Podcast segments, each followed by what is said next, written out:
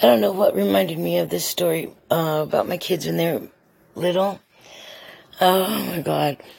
Well, it was when I was first getting acquainted with my husband, and um, we used to go places with my kids when they were little. It's before our son Dallas was born. It was just uh, myself and my two daughters, and we were everywhere we used to go. my kids, God, they used to take their toys and throw it in front of the car, you know, from the back seat. And they kept doing that, and it kept distracting me. And we were always going up to the mountains or on little trips, right? So, um, one day my husband and I, it was before we were married, we were, we were coming down from the mountain, and uh, one of my um, daughters kept throwing a toy up to the front of the car. And I said, Hopi, you do that shit one more time, I'm going to take your toy and throw it outside. My husband's all thinking she won't really do it. So my daughter, Hopi, took her toy and she threw it at the front of the windshield and I took it, I rolled down my window and I threw it out. And my husband was looking at me like, holy shit, what a strict mom.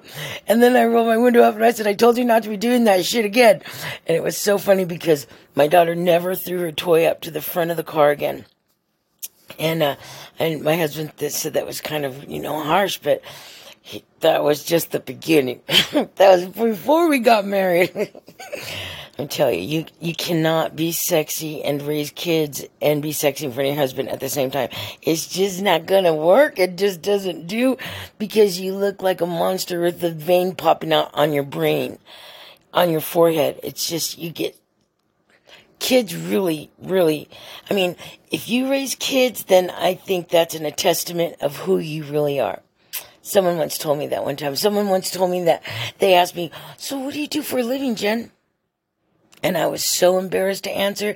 I was really quiet. And I said, I just kind of mumbled, um, not really anything. And they said, well, what do you mean? And I said, well, I just raise kids. And, and he goes, raise kids. He goes, that's one of the hardest jobs on the planet to do. And I know what he was talking about now. I knew then, but I just don't want to admit it, but I'll admit it now. It's a really super difficult job.